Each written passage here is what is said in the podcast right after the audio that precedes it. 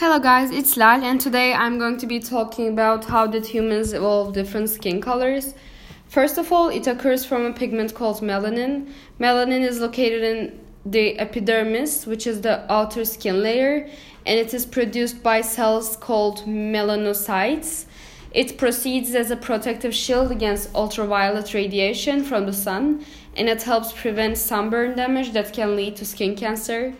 There are a couple of theories concerning how different skin colors come to be. For example, a constant theory suggested that people in the tropic regions near the equator develop dark skin to block out the sun, which is stronger there.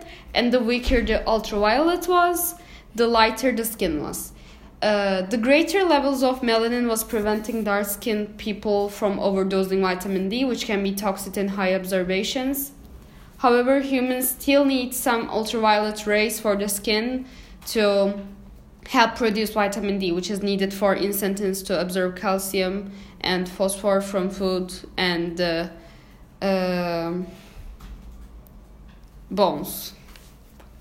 The lack of vitamin D results in rickets in children and osteoporosis in adults. People living above 50 degrees north latitude or below 50 degrees south latitude have a much higher risk of vitamin D insufficiency.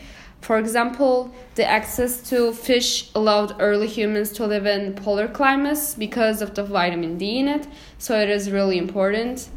A recent theory proposes like another theory proposes that ultraviolet affects the levels of folic acid, which is a type of vitamin B in the body, uh, like uh, and hour of intense sunlight can cut folic acid levels in half, which results in darker skin. And it is believed that that's why people who live in tropics are dark skinned, that it is to protect their folate reserves. And people who was living in colder places had fair skin so that they could produce the needed vitamin B easier. However, they still need to get vitamin D from food to support the production. The, to easier the productions, the fair skin results in a higher risk of skin cancer. To conclude, some people think it is the both theories may be correct. They believe people close to the equator develop darker skin to block out the sun and protect their bodies. People closer to the polar reaches develop lighter skin to produce adequate amounts of vitamin D for longer winter months. And that's it.